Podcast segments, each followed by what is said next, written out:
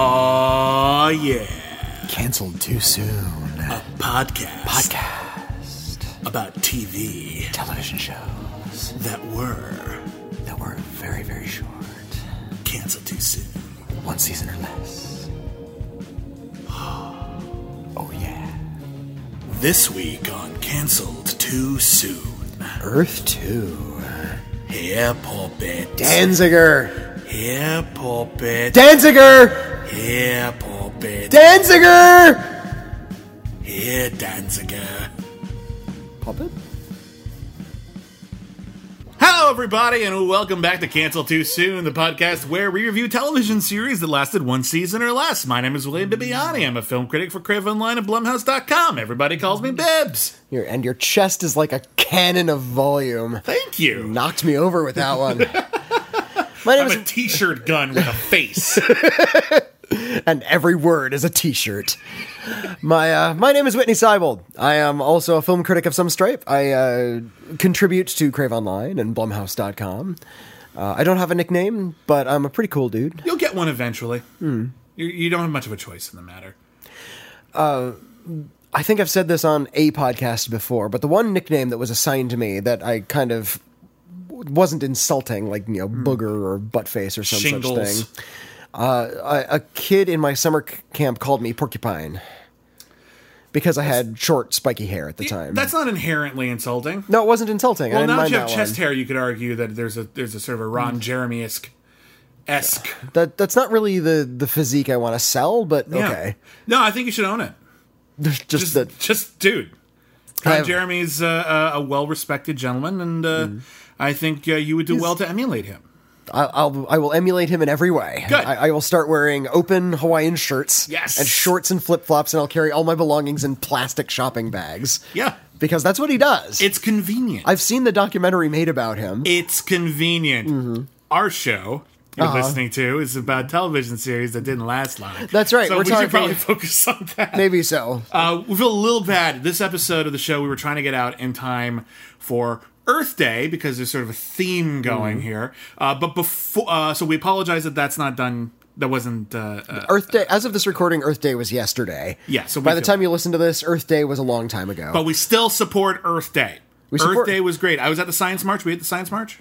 no, I was I was busy. Should have been at the things. Science March. Very disappointed in you. I know. I'm a bad citizen. You are.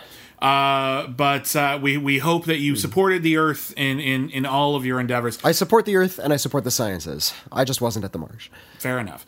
Uh, before we get going, I do want to make a couple more quick announcements. Uh, if you've been listening to the podcast lately, some of these are a bit old hat. It's okay to skip ahead a few seconds. That's fine. Uh, but uh, just real, real fast. Uh, here's something new. On our Twitter page, at CanceledCast, we have our latest poll where you get to help decide a show that we're going to cover next month. This poll is nothing but failed pilot episodes and we got some cool stuff. We've got uh, Manchester Prep, the TV pilot for the Cruel Intentions series. We have got Which was ended up getting repurposed as a as a TV movie. uh, straight to video movie. Straight- straight to like straight to video yeah. sequel to Cruel Intentions. Yeah. Uh, there's the Elvira show, which was basically I dream, not I Dream of Jeannie, uh, Bewitched, but with Elvira. Kind of a no, kind of a no brainer there. Yeah, I don't sounds great. understand how that didn't go to series. That sounds great. uh, there is L.A. Confidential, the series starring Kiefer Sutherland. Which- that was a thing. No, and nobody remembers it. yeah, You'd think that would have done better, but it did not. And lastly, Heil Honey, I'm Home, the sitcom about Hitler and his annoying Jewish neighbors. Holy fuck. it was a I, I believe it was British sitcom. Yep, uh, it and was. Hmm. with American actors though, or, or American and British actors. well, they were playing off of like this honeymooners kind of thing, Yeah. so they were playing that sort of American, sitcom tropes. Yeah, they were. It was making fun of American sitcoms. But uh, it's also one of the most notorious uh, failed sitcoms in history. Because, and and you can see why. and I'm kind of surprised it's not doing better on our poll. Actually, It's number two, but number one at the moment is LA Confidential. But if you really want to hear us talk about Elvira, if you really want to hear us talk uh, about Cruel Intentions, if you really want to hear us talk about How Honey I'm Home, it's not too late. That's going to be going in through Friday, I think. Um, and then after that poll is over, we'll do that show sometime next month. Uh, so that's what's going on there. Uh, also, we want to remind you that next week is going to be our big awards show. And uh, if you want to participate, you want to send in your list of your top three favorite episodes of this show. We will, uh, in, in order, rank them one through three. Uh, we will take your recommendations under advisement. We will try to give you more content along those lines. And also, you will be entered to win a chance to tell us what episode to do in the future. Everyone who, who participates in that, put the name in a hat. One person's going to get to tell us what episode we get to do. It's going to be a lot of fun. Um, of course, the rules apply. We have to be able to find it, and it has to be one season or less. Uh, and uh, also, don't forget, uh, we will be going to Patreon real, real soon. Uh, all of the As, content as soon as we figure all that crap out, we're still working on the fine details on it. It's actually a little bit more complicated than we thought, but we're doing it. We're doing it. We're doing it. Wow! And uh, it's not too late for you to give us some cool suggestions that- for stuff that you would want to receive Yeah. for your money on Patreon. Now- if you have any cool rewards you think you would like to get from the show, let us know. when we say we're going to Patreon, this show's going to stay free. You like this show, you still get it. Everything you're currently getting from mm. Cancel Too Soon. Mm-hmm. Pretty much, yeah. Pretty much everything you're currently getting from Cancel Too Soon is going to be free forever. Every review of every Cancel Too Soon show, And every good feeling you get, yeah. still going to be free. But uh, we're going to start uh, hitting hitting up for money. We're going to start hitting up for subscriptions. We're gonna and do we're bonus ge- content. And It's we're gonna going be a lot to of cool give you extra stuff. So think of the good feelings you're getting, and think of even more of those good feelings. and the the warm cockle in your heart feelings of uh, you know helping the show keep going because we do this for ourselves. We don't get paid for this, uh, and just you know the costs of. Uh, acquiring material, keeping everything up and running, paying The- people to contribute to stuff. We got some some cool new stuff coming uh, in the, future for you to enjoy and appreciate. Uh, the the goddamn sleep I'm losing trying to catch up with uh, 22 episodes It of Earth 2. 1 a.m. and we're just getting started. Uh, so let's just move on. Whitney So already announced the title. We're, we're going to be talking about Earth 2, uh, which is a TV series, a sci-fi series from the mid 90s. And if you want to hear Some more, of our favorite stuff. and if you want to hear a little bit more of that, roll the clip. Sunday, journeying into the unknown on Earth 2, the discovery of other survivors Back away from the door, now! who hold the secret to their crash on this planet. Sabotage. I want you to tell me how you caused that crash. And one of these people is the traitor within on an all new Earth 2 NBC Sunday. Earth Two. Thanks, Jerry. I wish we had a Jerry. That'd be great. You want to hit the roll there, Jerry? It's just me later. Uh, Earth 2 ran on NBC from November 6th, 1994 through June 4th, 1995, making it, pr- w- along with Dracula, like the longest show we've ever done. Long, one of the longest running shows we've done. this Uh, is a it's tw- full hour long episode. 22 hour long episodes. Uh, it was around the same time as SeaQuest DSV and, and also Space Rangers, a show we've talked about on Cancel Too Soon There before. were, there were at least two Star Treks on at the time. X Files was on at the time. Yeah, so it so- was a good time for TV sci-fi. Good time for TV sci-fi. Uh, I was watching a lot of this stuff because I was a teenager at the time. I and, realized uh, as I was watching this that I'd actually seen the pilot episode.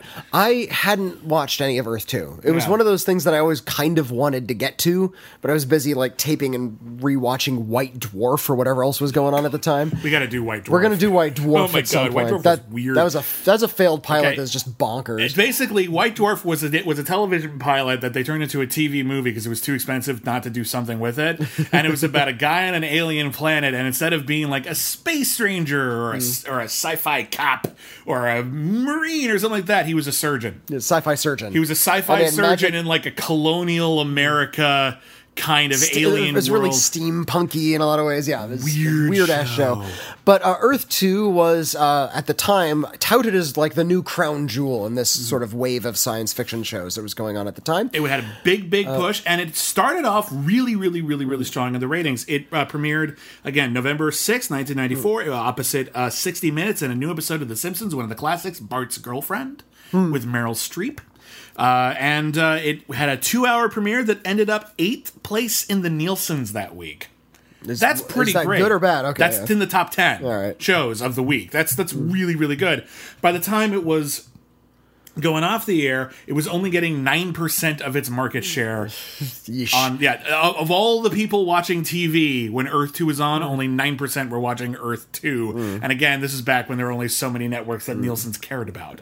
So uh, it was not doing well. Now, the, the premise of Earth 2 is a group of colonists uh, leave. Earth is no longer habitable, or it is, but only like small pockets. And It's uh, considered a it's considered a ghetto. Like there are Yeah. people who live on Earth, but it's shit. And- it's and- it, no one likes it. It's and people disgusting. people who come from Earth are seen as kind of low class, poor Yeah. people. Everyone else Uh, lives in a space stations above the surface of mm. the Earth, but the problem with the space stations is people have started living on those for multiple generations, and there started to be a new disease called the syndrome. They Just call it the syndrome. and there's no real specific reason why pe- children are being born with this syndrome, other but, than but they're dying off at like age eight and nine. They're Yeah. not living long. the implication that they have is that people, human beings, the species, need a connection to a living Earth, or Mm. else they're not getting something intangible that we haven't discovered through science yet. And and it's not like yeah, it's not like vitamin D because they're not getting sunlight. They're just it's they they need an Earth. So, uh, Earthicans have uh, scouted a planet that's very far away. It's 22 years space travel. Um, due to some machinations in the pilot, uh, our our intrepid group of main characters have to go there kind of unscheduled. Well, we'll They- talk about the pilot. We'll, we'll, talk about the details. Here's the basic but premise: th- they, go there. They're they, they go there. They think it's uninhabited, and but it's habited. And Yeah. it's about them sort of trying to find a camp that they call uh, New Pacifica. Yeah. and it's about them sort of living on the frontier. The entire film was, or film, the entire TV show was shot on location. Mm-hmm. Uh, it's mostly outdoors, and it's about these people trying to survive on the frontier. Yeah, it's, it was shot in New Mexico, and in this show, Hmm. you can really see the seeds of certain shows like Battlestar Galactica, the reboot, or Firefly, which Or, took or, the cl- or Star Trek Voyager in a lot of ways, which And- which this preceded. That's true. The idea of space travel not as this sort of sci-fi fantasy where all of your needs are constantly met, mm. but in which you're consistently screwed, hmm. in which you are forced to sort of relive many of the historical incidents and mistakes of our culture's past. Dealing with indigenous life forms, Yeah, dealing with di- new diseases, famines. Co- colonialism is all over this show. Um, uh, Australia is all over this show. Yeah. uh, and of course, Na- Native Americans are all over this show. So Absolutely. And honestly, I think that's that's the show at its best. They start incorporating new elements, more crazy sci-fi stuff as the series goes on, and by the end of the series, yeah, you're going to crazy see sci-fi stuff. it gets pretty silly. Spoiler alert, here's how I kind of been describing Earth 2 and people ask how is it? Because a lot of people have heard of the show, not everyone sat down and watched the whole thing. And it is currently available on DVD. Got it from a re- from a listener. it It's was on Netflix, but they canceled it They off. took of it off Netflix, Netflix, so but it was- canceled again. There was a there's a DVD. It's out there. It's still readily available. It's pretty pretty Hmm. reasonable uh, with all the episodes, although somewhat out of order, which is annoying as hell. oh yes, But I describe this show thusly: it starts off as good as Star Trek Deep Space Nine and ends as bad as Star Trek Enterprise. Hmm. Voyager, Voyager. Ends as bad as Voyager. Well, because Voyager, as they went on, you could tell them kind of like grasping for ratings and doing like just more hmm. bonkers, silly stuff. And now an alien species is going to take over the whole ship and turn the whole thing into a holodeck. And now we're living through World War II because we've erased everybody's memories. I just saw that episode. it's dumb, and, it- and it's a two-part episode. It's like what? We don't need that much of this stupid story. BBC America We- is like half Star Trek Voyager reruns. Like every time I turn on the TV, like the last time I turned on the TV it was literally that episode of Voyager. We don't care about the Herosian. Stop telling us about the Herosian. Why are there twelve episodes devoted? To, uh, never mind. All right, so we'll take you through the whole the whole basic plot of Earth Two, uh, but let's give you some a little bit more background. Um, okay, uh, first off, cancel too soon. Cancel too soon. It was. It was. Oh my god, it's one a.m. I'm so tired. Well, it was created by a really uh, well-known, working and prolific Hollywood screenwriter. yes, Billy Ray, uh, who is probably best known for his big hit films and his successful films. Films like he wrote the adaptation of the first Hunger Games. Uh, he wrote and directed two really excellent movies called Shattered Glass and Breach. He's behind, or at least one of the people behind, the new Amazon series, The Last Tycoon. He has also written a lot of crap. Uh, but a lot of famous crap. He wrote Yeah. he wrote Volcano, one of the best worst disaster movies ever made. He wrote Flight Plan, which is a terrible movie starring Jodie Foster as a woman who loses her daughter in the middle of like a cross continental flight. Uh, and he also wrote the notorious bomb Color of Night, the movie that is only famous because you can see Bruce Willis's penis. Thanks, Billy Ray. You keep talking about a return to erotic thrillers. I want you to think about Color of Night and what you're really asking for. I'm asking for Color of Night too. I think it's the. I think we're overdue. Uh, but there's he he. So Billy Ray supposedly created it, but there's actually like a whole list of creators. Uh, people like There's four credited creators. yeah, anyway. there's people like Mark Levin, uh, who worked on uh, the the movie adaptation of Madeline from the '90s. Uh, he wrote Journey to the Center of the Earth with Brendan Fraser. He also worked on some Cancel Too Soon series like Missing Persons, which was like Without a Trace before Without a Trace came No. out, uh, and Going to Extremes, which is about doctors in like a tropical location. and they're on snowboards. I would hope so. Also, one of the c- uh, credited creators is Carol Flint, whose career is exceptional. Like practically everything she touched was a hit. She worked on China Beach, L.A. Law. ER, The West Wing. She's working on Designated Survivor now. Good for her. And uh, lastly, Michael Duggan. I think I'm pronouncing that right. D U G G A N. He worked on Miami Vice, Law and Order, Millennium, Graham, and a movie we're going to have to track down. Costas Mandylor is Secret Agent Man. It's it's called Secret Agent. Oh yeah, Year 2000, yeah. People, it- no one remembers was- that one. It, it was a, a I think a redo of Secret Agent. The Patrick McGoohan show. Yeah, yeah. Yeah, yeah, yeah. But uh, gotta find that down. Gotta track that one down. I just want to say Costas Mandylor again. Uh, Earth 2 is also uh, the latest show that we've covered, which won an Emmy. Oh no, kidding. Yeah. for for makeup, I imagine. Uh, it was nom- it, it won for special visual effects. Okay. It was also nominated for best sound editing and best makeup. So let, us explain some of like the setting of, of Earth Two. Sort It's of, actually sort of like the myth, the, myth, the mythology. So it does take place in the future, although I don't think the year is ever properly given. I think it is, but I don't think it's. It's a couple hundred years in the future. the the main character is Captain Devon Adair. Uh, It's just she- Adair. Pardon, Devon Adair. Devon Adair. Yeah, played by Deborah Oh. Farentino from Eureka, NYPD Blue, and Storm of the Century. And she's not captain, but she's like the leader of this thing. She's like Elon Musk. She's like an ind- she's like a Hmm. wealthy. She comes from a wealthy family. Her son Ulysses Adair, played by Zoe Zimmer, uh, Joey Zimmerman from Mother's Boys and Very Bad Things. and they call him Yuli. Yeah, uh, he's he's a syndrome child. He's going to die. So she has funded this expedition to this other planet in the hopes that maybe he'll get better. Um, so yeah, so that's what's going on. She is doing an independent mission, and then at the beginning of the show, they're told, "Uh, yeah, keep this on the DL," but they they they don't want you to. They don't don't, want you want, to you to go. Also, there's a bomb on your ship. Yeah, we're going. Well, and they they stumble upon a headline about how their ship is going to blow up the following morning. So, oh crap, we got to go now. Yeah. So, without really a full crew, they Uh-huh. take off toward the planet, Like they take off, and then they realize they forgot their doctor. which they do not call Earth Two at one point ever throughout the entire series. No. it is G eighty eight nine. Yeah, G eight eight nine. That is the name of the planet. I assume toward. they'd get there at some point. Yeah. They eventually call it Earth 2. Maybe because so. the idea is that there's actually a couple of different Hmm. potentially inhabitable planets, and that this is the one that is best most suited for most promising. Uh, so yeah, they take off in a hurry.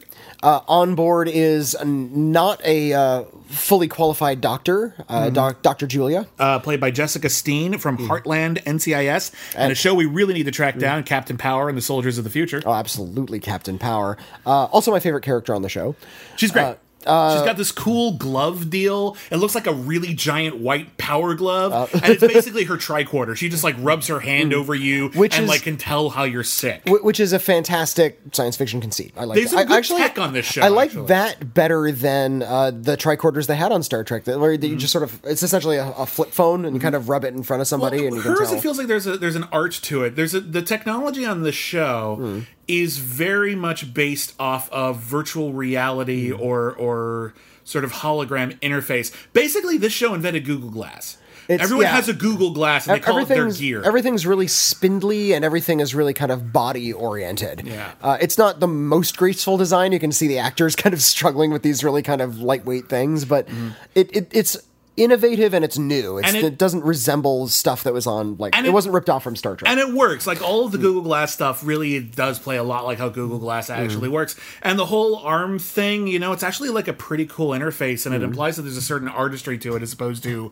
a simple clunky Windows 98 interface. Yeah. we have Um, uh, we have Clancy Brown, uh, who who plays Rousdower. Uh, he plays John Danziger. Clancy Brown, by the way, you know Clancy Brown from everything, but uh, Highlander, Starship Troopers, uh, The Shawshank Redemption. He was the voice of Lex Luthor on Superman the Animated Series, and he's the voice of Mr. Krabs in SpongeBob SquarePants. That's right. He also And- played the big scary cloud face monster in uh, in Green Lantern. Like they they motion Oh, captured. they? That was Clancy Brown. They Oh, motion captured sad. his he face. better. uh, he's kind of like the the other protagonist of the show, other than Devon Mm. Adair. Uh, he's a, an engineer. He's broke. He doesn't have a lot of money. He's got his daughter with him because he can't afford to do anything else with her. What happened to his mom will be revealed later. uh, Yeah. or, or her mom, excuse me. So yeah, he's just he's just a blue collar guy. But once they land on the planet, he's actually one of the guys who actually is the most useful that they have. Mm. He can build everything. He understands how to fix stuff, and he ends up he gradually has a- becoming more of a of a co captain, co chief. But he, he also has a temper, and he's he, but he's also very tender. He's actually a very good character. I, I like him a lot. But Uh, seriously, daughter- people yell Danziger every episode multiple times because they need him to fix something, because he got lost, because he's help, there to help them. He- he's he's the loose cannon. It's a So- weird thing to yell. I'm, I'm glad they cast someone like Clancy Brown, like who- kind of a mean looking heavy type, rather than the well, we have Antonio Sabato Jr. as sort of the eye candy, but that character could have been the eye candy character. And I'm glad they didn't go that way. No, I, I buy him as like a working class dude and not a hunk.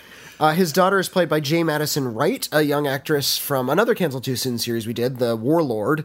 Uh, she played the teenage pilot in that one a few years later. Uh, a few years later in this chronology, And- she had yeah. Earth 2 first, is what we're saying. Um, here she is one of two children on the planet, her and her and Yuli, Ulysses. Um, there's obviously like a lot of childhood tension. There's a lot of like jealousy there, and maybe some buds of romance that'll bloom later when they're Oh, I, adults. I sense nothing but resentment between those two Oh, I kids. know, but they get into that in an episode that we'll we'll talk about later. Um, and she's really, really, really, really great, and it's really, really sad because she actually died not too long, like after Uh, well, this, after her like yeah, the, young the- acting career. This young actress, and, and we brought this up when we talked about the Warlord, but yeah, this poor actress died shortly before her 22nd birthday of some sort of heart defect. Although the uh, the inspiring part of this story is she was having heart trouble while filming Earth Two, and Clancy Brown had grown so close with her that he petitions like a. It, He raised very, money. He various helped charities. raise He helped raise the money to get her a heart transplant, and she got one, and she was able to live a few extra years. So, very, very sweet of Mr. Clancy Brown. yeah, if you ever had any doubts that Mm. like the guys who typically play villains in movies are awesome, dashed. They're awesome people. Uh, we have uh, Yale, played by Sullivan Walker, who's he's not an android, but he has a lot of artificial parts, including an a artificial eye. He has like an artificial part of his brain. Well, yeah, he, w- Yale is part of a program in Hmm. which they took convicted felons and they erased parts of their memory and they turned them into cyborgs and made them into sort of docile Mary Poppins types. And- he has a whole library in his head, which comes in really useful. He's he takes care of the children, but he's got like they get- hologram maps installed in his arms and stuff. but once they get to the planet, you know, everything's starting to break down because of the crash, because Hmm. they can't repair stuff anymore. And people are starting to realize, oh crap, every other one of those cyborg units snapped and went crazy. Hmm. He might actually be like a deadly threat we had to deal with, even though right now he seems like a sweetheart. That char- that act uh, that is played by Sullivan Walker. He was from the Cosby Show, Hmm. The Firm. He actually didn't have like that long like a. I assume he did theater because he didn't have that many credits. I, th- uh, I think he's TV. I think he's done a lot of stage. Yeah. uh, Sullivan Walker. Um, Okay. I, I, I wish I could have seen him in more. Joining them are the Martins. Oh God, The Martins are. I hate uh, the Martins, both of them. I, I grew to like the Martins, and we'll talk about why. Right. Uh, the Martins are the people who uh, are useless on a deserted island. Yeah. they're the they're the They're the Howells. They're the Howells. Yeah, they're they're they're not. Maybe they're not rich. One of them was born rich. One of them is like a, cl- a climbing the corporate ladder.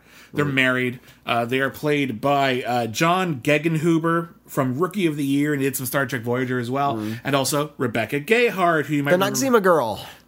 At the time, she was just an Noxzema Whitney girl. knows there's not a Zima girl. I know her from Urban Legends, mm. Jawbreaker. She's on another Cancel Too Soon series we're going to do, mm. Vanished. Uh, and she was also originally cast as Inara in Firefly, and she was fired after one day. Oh, poor, poor Rebecca Gayheart. Apparently, it was just bad chemistry with That's the Be- cast. What are you Bess and do? Morgan Martin, and then But we like, have no, but here, they're weird though because they're this bickering, unhappy couple. Mm. They're always out for themselves. they have no chemistry whatsoever. kind of like you don't like see why they're together. Mm-hmm. Um, and at first, I thought they were gonna be like Gaius Baltar in the new Battlestar, and just like, oh, how are these people gonna get everyone killed? How are these people gonna betray everybody? But we see they're actually like very quickly on the road Mm. to some sort of, if not redemption, then at least character growth. Yeah, yeah. and uh, and improvement. And uh, and of course there and, is and, and had the, the episodes aired in order, it would have made a lot more sense. they're, they're, they're one of their big episodes that defines them was the second to last one that aired, and it should have been like the eighth episode in the series. Uh-huh. you, really you can tell where it should have come Oh, yeah. too earlier in the episode. Uh, in the and series, lastly, yeah. one last member of the regular cast, Alonzo Salas, played by Antonio Sabato Jr. from is- General Hospital Night Shift and Bold and the Beautiful. he uh, uh, Antonio Sabato Jr. Dash handsome, super sexy Oh dude, God, uh, is is the eye candy of the show. yeah. I, I've I've been to Star Trek conventions, and they admitted that not only on Star Trek but on every single show, they always try to include at least like one babe and one hunk. Sure. Uh, Rebecca Gayheart was their babe. Uh, and their, Antonio Sab- oh, Antonio Sabato Jr. was clearly like their hunk, which means they're really good looking. They have a lot of angst, that sort of romantic way. they're uh, always they're- talking they're about how people need to open up and relax. and they're, but they're also kind of bad boys a little bit. he wears of, a leather uh, jacket, Think of like Robert Duncan McNeil in Star Trek Voyager. He was supposed to be their bad boy. and he failed. And yeah, he was not a sex symbol. He did not emerge. But Antonio Sabato Jr., uh, as a result, has almost no character whatsoever. Well, Antonio Sabato Jr. starts off with an interesting bit of character. He's uh he's their pilot. He actually is the one who like flew them Uh, and, uh, and out of space. accidentally crashed them. And well, we find out that wasn't his fault, but uh, he he that's his job. He goes into space. He flies people to places that are decades away, and then he flies back and he takes some more. He has spent the majority of his life in cryogenic stasis, and they talk about in the pilot episode about how he's actually hundreds of years old.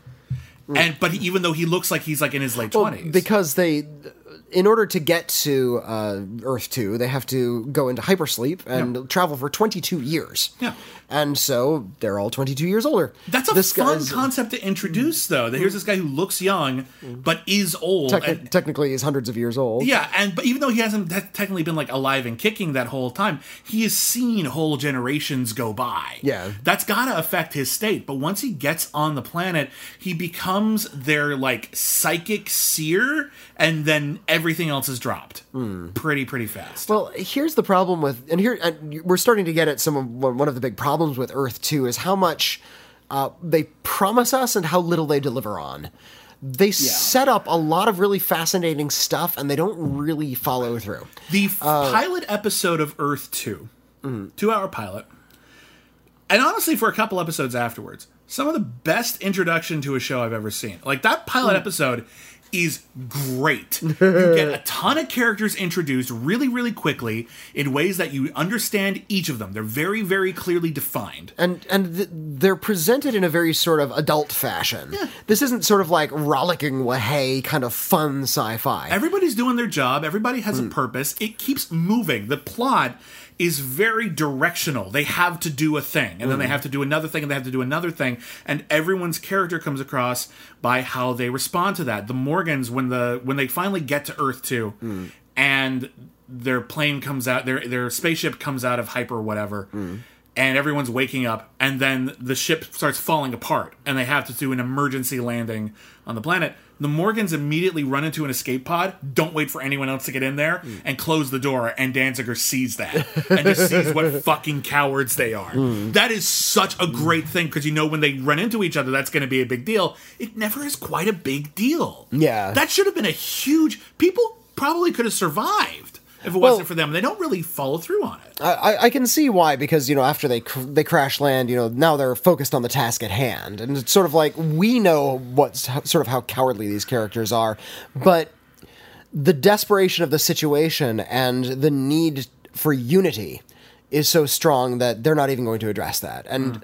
The unfortunate thing is they just don't ever address that. I know. It would have been nice if there had at least Mm. been like this undercurrent, this subplot between them and Danziger where he just never trusts them. Uh-huh. And it never quite plays off. They set up all of these beautiful character beats, all these interesting Mm. subplots. Some of them pay off, most of them don't. And I'm not entirely convinced they ever would. Not Mm. just because the show got canceled, because it had like 22 episodes to get to this shit. And it doesn't for a lot of it. And it's kind Mm. So, uh, of disappointing because it's really an exciting pilot. it's an it's an exciting pilot. They land out, out on the frontier. We've they've learned that they landed pretty much on the opposite side of the planet from their colony, New Pacifica, and there are there were supplies dropped, but the supply ship like crashed and broke up.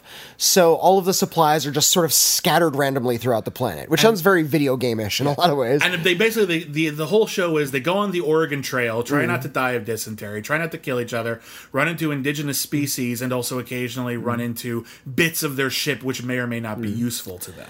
So, as it turns out, this uninhabited planet is very well inhabited. Very because much indeed. They run into a lot of people. Uh, not only do they run into, there are two species of intelligent natives on this planet. There's the Terrians, who travel through rock. They live Uh, they don't. underground. They don't burrow. They just sort of like pass through in this sort of is insubstantial way. in And- this very Star Trek allegory for Native American Aboriginal peoples in a very superficial understanding uh, sort of way. it's, it's deeper than Avatar. I'll give it's it that. deeper yeah. than Avatar. I'll give you that. But my point is, is that they're basically just like, hey, you know how like when the American uh, colonialists like Mm-hmm. went to uh, uh, America and all the Native Americans were like kind of cool and developed an equilibrium with the land. We're gonna take that like twenty steps further, and now they're literally of the land and they can Mm. They- they- fly through it in the they, dirt. they can kind they just sort of like rise up out of the ground and sink back down. They don't speak. They Mm-hmm. they communicate telepathically, and by the end of the pilot, they'll have uh, I guess abducted Ulysses and done something psychically to him to cure him of his syndrome. Yeah, he was actually like spending the entire pilot basically in what looks like a junior Cenobite outfit from Hellraiser, just leather and straps and It's like yeah, there's like air and he's painted pale. I feel sorry for the young actor because his character beat is he's sick all the time. Yeah. and that's got to be rough. You know, okay, wh- what's my motivation? Well, you're sick. I'm always sick. I'm, t- I'm ten. Can I play something different? No, nope, sick. I'm reminded of Soap Dish, where it's Mm. like, you know, actors don't like to play coma. They feel it limits their range. don't put them in a coma. So yeah, uh, So there's that's one species, and also- al- also the Terrians uh, had some sort of run-in with Antonio Sabato Jr.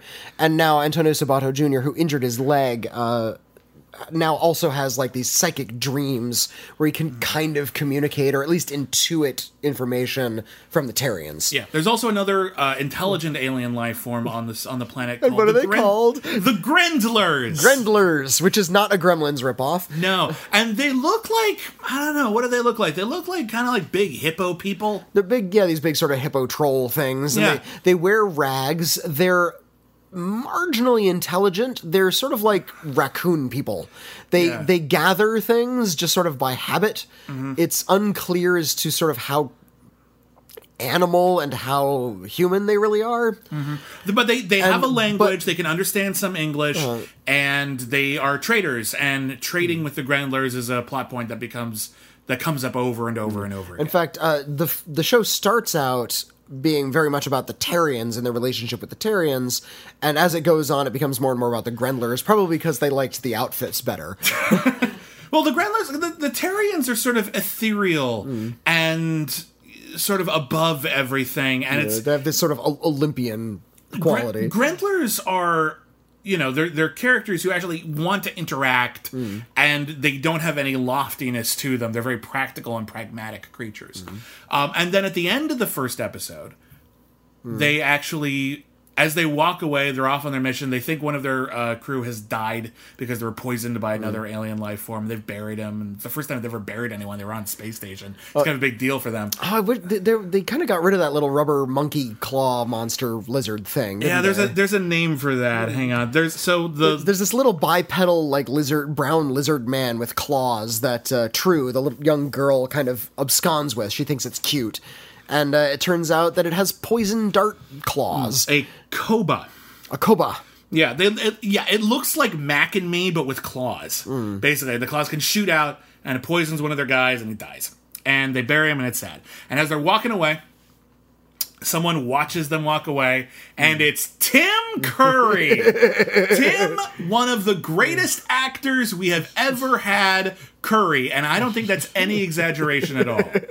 Well, Tim Tim Curry uh, didn't have a lot of range, but he had a lot of Tim Curry, and and that's what we want from Tim Curry because he's great at it. I think I think you're being a little unkind about his range, but he what he brought to him every character he played was a certain theatricality, uh, and everyone knows him, of course, from the Rocky Horror Picture Show. But then you can look at him, his like you compare Rocky Horror Picture Show, which is this sort of flamboyant by design uh, musical theater character.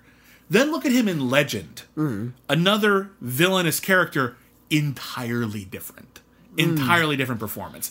I think he had a little bit more than people give him credit for, but he he was really good mm. at playing a certain type of character, and so he usually played that. Yeah. and you look at him and everything from Clue to FernGully to anything. He was always one of the best parts of anything. Mm.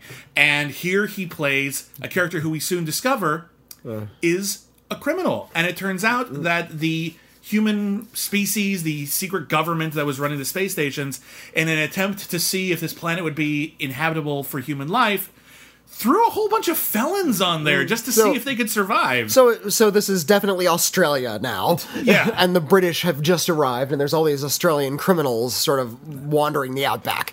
Yeah. Um, we we meet a couple of them, but not so many. You'd think it would be um, a bigger deal, but yeah. In in addition, we learn later on that the criminals are also being hunted by this criminal hunter that the government also sent there. But And at uh, least one of them is psychic now, but we'll get to that. But yeah, Tim Curry tries to like ends up running into them and says, "Hey, your friend that you buried. Turns out he's not dead. That poison just puts you into a coma for a little bit." And they're horrified. They're like, oh my God, what do we do? And they run out and they save him. And at that point, they realize, oh, this guy on this planet is great. Yeah. We should put all of our trust in him. He- He can be our guide. There's no way he has any sinister intentions. He's not feeding his blood to the Grendlers because to them it is heroin, a plot point they bring up one more time and never really do anything with. And that that episode where with the Grendlers like becoming hooked on the human blood, I couldn't follow it. Like I Doesn't had make trouble following the story. Yeah. But yeah, so, he he has Grendlers in his control. It turns out he also has some Terrians is- in his control, which he uses shock collars on. But we don't learn that until like two or more episodes in, because first of all, he's just sort of becoming friends with True and talking to people and laying his backstory, which is clear clearly a lie from the start. he's creating to alliances, s- he's splitting everyone up. and he's trying to steal the vehicles. Now, what he wants to do with the trucks, brought to you by Hummer, uh, oh my God. the, the, the the Hummer. one the one Uh. brand that survives into the future is Hummer Uh. because this futuristic space truck that they have has Hummer on the front. It's like it's Mm. Well, like here- here's the thing. It's like worse than the than the root beer in like Baywatch. A and W cream soda. Sorry, it's A and W cream soda. or, like it's in every or episode. Pepsi and anything with Joan Crawford. Right. It's uh I'm guessing that Hummer just made that truck and it looked kind of futury. They used it for like industrial purposes and they thought, hey, let's just buy one and Hummer can be a sponsor. There's something we need to talk about, and I think it's something that we've kind of lost. Hmm. There was a look to futuristic sci-fi stuff in the 90s Hmm. because of well publicized experiments stuff like biodomes. Yeah, yeah, everything was really kind of spindly and angular and, And- and, kind of lightweight looking. and it made sense. A lot of people were talking about well if we colonize another planet everything's going to have to be really light and we're going to have to assemble it on the on the day. We're going to have to use like solar f- energy and stuff like that. So everything looks like stuff you would see at a science fair. Uh, all the like the the trucks and cars and everything that they have with them Mm. they're pretty tiny it looks like you know just two guys could lift it pretty easy Yeah. and that's by design, and it gives it kind of its own little flavor. It doesn't look like any other show. Oh, the problem with that is it doesn't make sense when one flips over and a guy gets his legs crushed under it somehow. yeah. It's like no, just push it off. It- This is like it's a dune buggy. Well, he he he rolled down a hill. I, I You understand. can still sprain something. You're in a roll cage anyway. that it's designed to protect you from that. But anyway, uh, yeah, everything's sort of really, really spindly and lightweight, and I kind of like that because it does have kind of a NASA quality to it. It feels like something someone would bring to a, a planet, and I do love that the sets were modular. They clearly had to travel around this gigantic area in New Mexico where they were filming and they were always on location. Every episode took place outdoors. So they had to, the cast and the crew all had to go through what the characters were going through on at least some sort of limited basis. Now, I'm sure they were pissing off and going to a hotel at night, but they were out there. They were out there in the snow throughout half of the shooting of the series. They were getting in these like tiny lightweight things that clearly were being broken down and built up in a flash. And if you think about it, it's a really good premise for a series. Mm. Yeah, In yeah. terms of from, from a production standpoint, you don't have to constantly do tons of visual effects stuff. Go out in New Mexico, hike like a mile or two off the highway, and boom, alien planet. Uh-huh. And it's fine because it's supposed to be kind of like Earth. I'm wondering how much area they had to work with and how much like similar ground they had to trek through. I wonder how many times we use the same set from different angles, like the yeah, same yeah, mou- the- mountain the- or hill. this- yeah, Probably we're on the other lot. side of the hill this time. I'm reminded of a story Akira Kurosawa once told about. I think he was shooting Ran, and someone asked him about this one shot he did. There's this beautiful shot of like the samurai coming up uh, uh, between the hills. And I was wondering why did you frame it in this particular way? And Akira Kurosawa said something to the effect of, "Well, if the camera was a little bit uh, turned a little bit to the left, you'd have seen a Coca-Cola billboard, and if it was turned a little bit to the right, you'd have seen the freeway. It's like, So that's why that shot." but he's such a brilliant filmmaker and had such a great photographer that it looks like these distant ancient mountains of That's Japan. all it takes. It's off camera. It could be anything. Yeah. So uh, I, I like the sort of old fashioned premise that we we've sort of settled into already. It when Star Trek was first pitched, they pitched it as Wagon Train. It's just wa- they called it Wagon Train to the Stars. That was one of the pitches. This is much more like Wagon Train. Absolutely. Where Well, because just- Star Trek was was not so much wagon train as it was like you know sort of scientific discovery and diplomacy. This is about resources, and yeah, This- you know. and this and this is something that bothered bothered me about Earth Two. It also bothered me about Star Trek Voyager, which took a lot of notes from Earth Two. oh yeah. uh, about how little they focus on the actual structure of the day to day life of this. It becomes mired in mythology way too quickly. This is one of the reasons why I think you'd like uh, the new Battlestar. Yeah, maybe so. because they really because the guy it was from the guys who created Voyager, and they were just like, yeah, we really wanted to talk more about that. yeah, that was of interest in us. Voy- and they Voyager skimmed over it real fast. Battlestar was the whole focus. Uh, if if you if you know Star Trek Voyager, it's about how one ship is stranded seventy years away from Earth. They have no resources. They have no backup from the Federation. They have to make do with what's on the ship. And, and that's important for about half a season. yeah, so they start talking about start setting up a hydroponics bay and rationing out replicators so they're not using so much energy and what are they going to do to sort of keep themselves alive and afloat when they don't have resources? Later on in the series, they need a new shuttlecraft and they just sort of build it. They don't talk about what they're building it out of or like if they're running out of munitions or where they're getting the repair materials from. None of that is because focused Star on. Star Trek, and we talked about this before in other sci-fi shows we've talked about.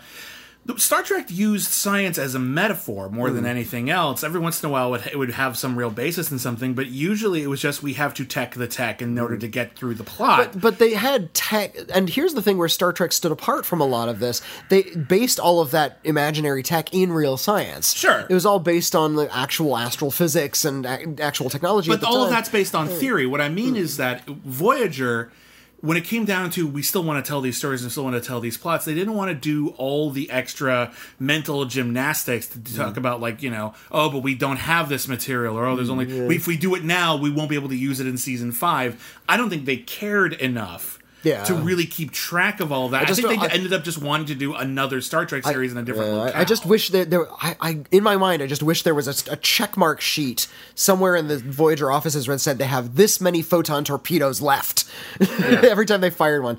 Earth Two, I think, falls into the same trap.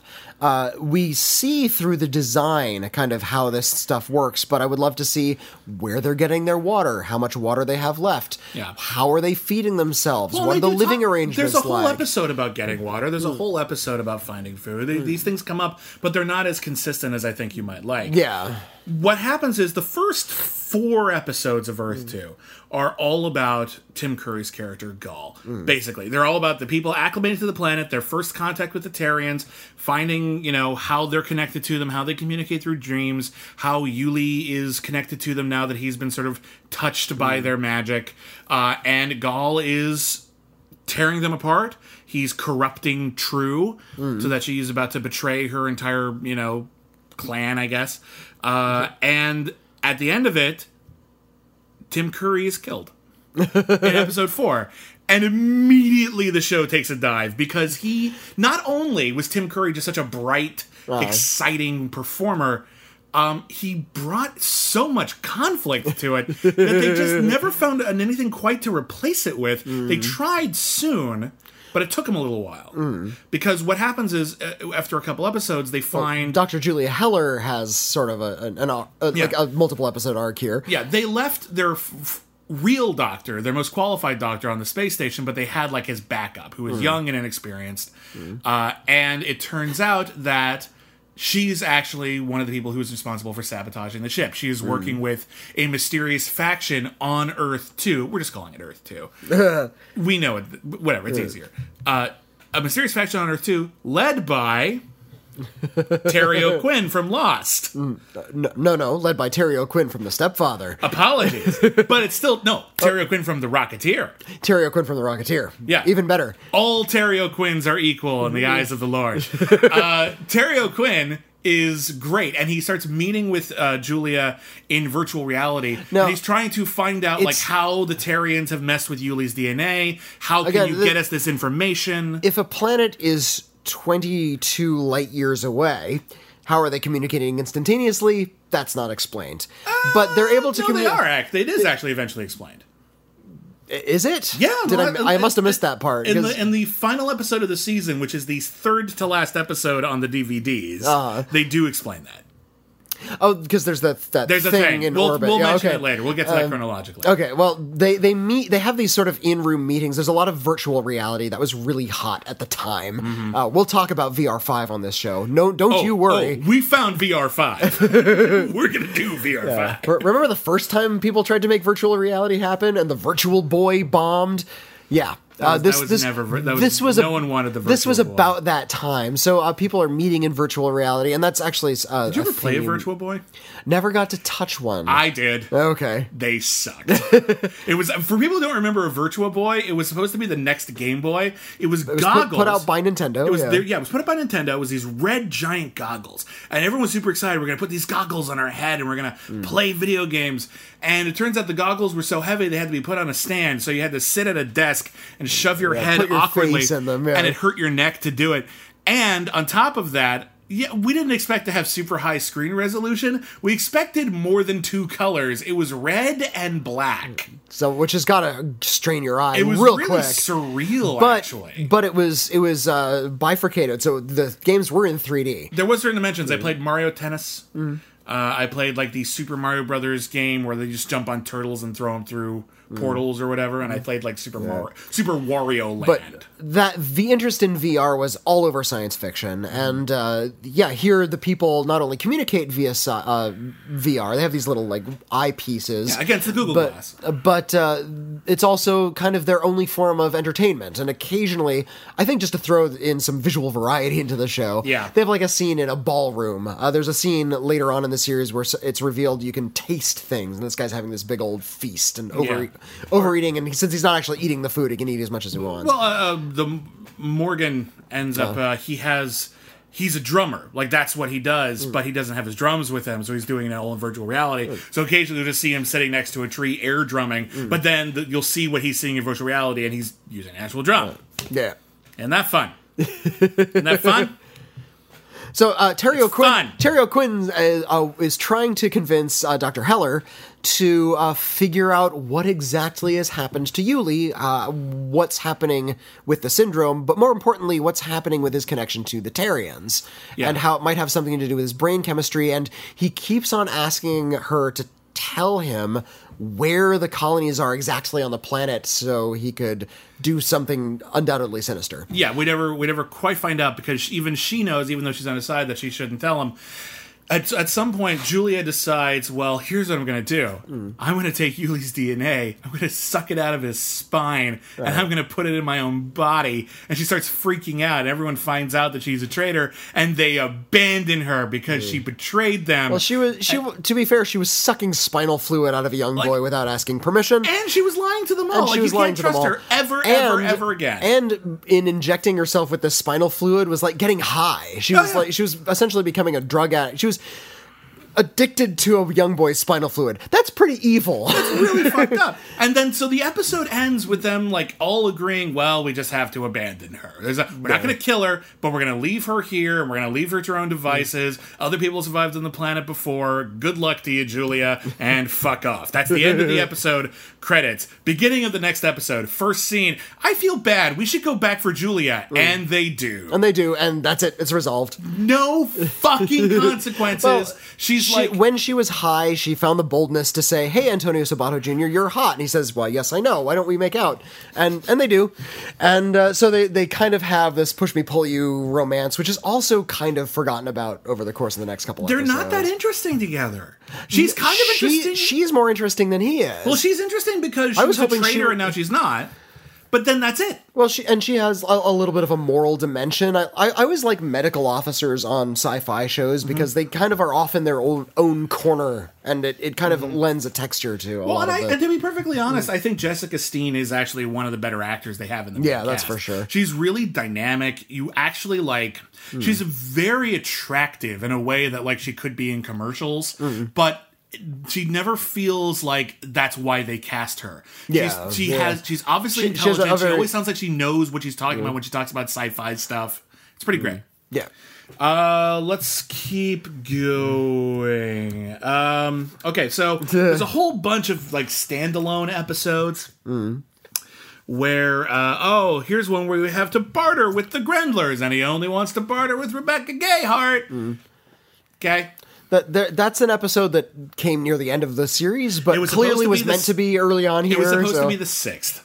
And it Yeah. introduced a bit of technology that'll be important later, which And is w- the, like the it's a flash petrifier Yeah. essentially. The idea is that if you go to an alien planet and you want to claim a piece of land for yourself, it's this sort of bomb that you put in the ground. Mm. It doesn't blow anything up, but it petrifies everything, and you can only unpetrify it if you know the key code. Mm. Now, later, if you're watching it on the DVD, the Morgans just sort of fucking have that.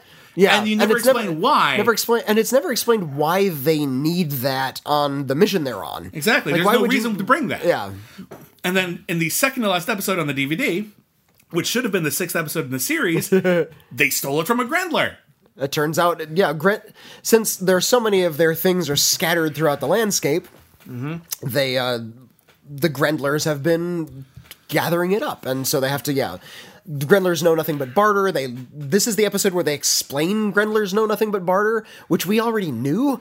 Yeah. it should have come here, but there you go. Anyway. Uh, yeah, so they have this flash petrifier now, and we learn that the the Morgans are going to use it for nefarious purposes. The Morgans bicker a lot, Mm. and you say you don't buy them or you don't get them. I kind of do because there's no one else for them. no one else would put up with any of their shit. But Rebecca Gayheart plays her part so sort of sprightly, and she's always talking to the other characters, and she's actually a very warm figure. She, I don't buy her as this sort of petty thing who would go with this other whiny white dude.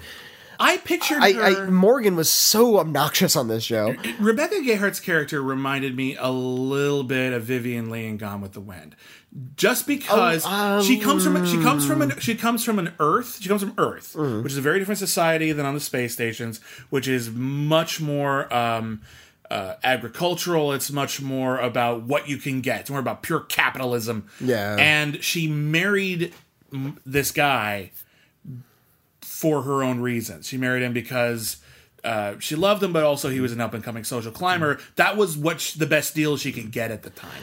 so she does have this streak in her of this sort of out for myself, out for us pragmatism, and she has this antagonistic relationship with Devon for a while.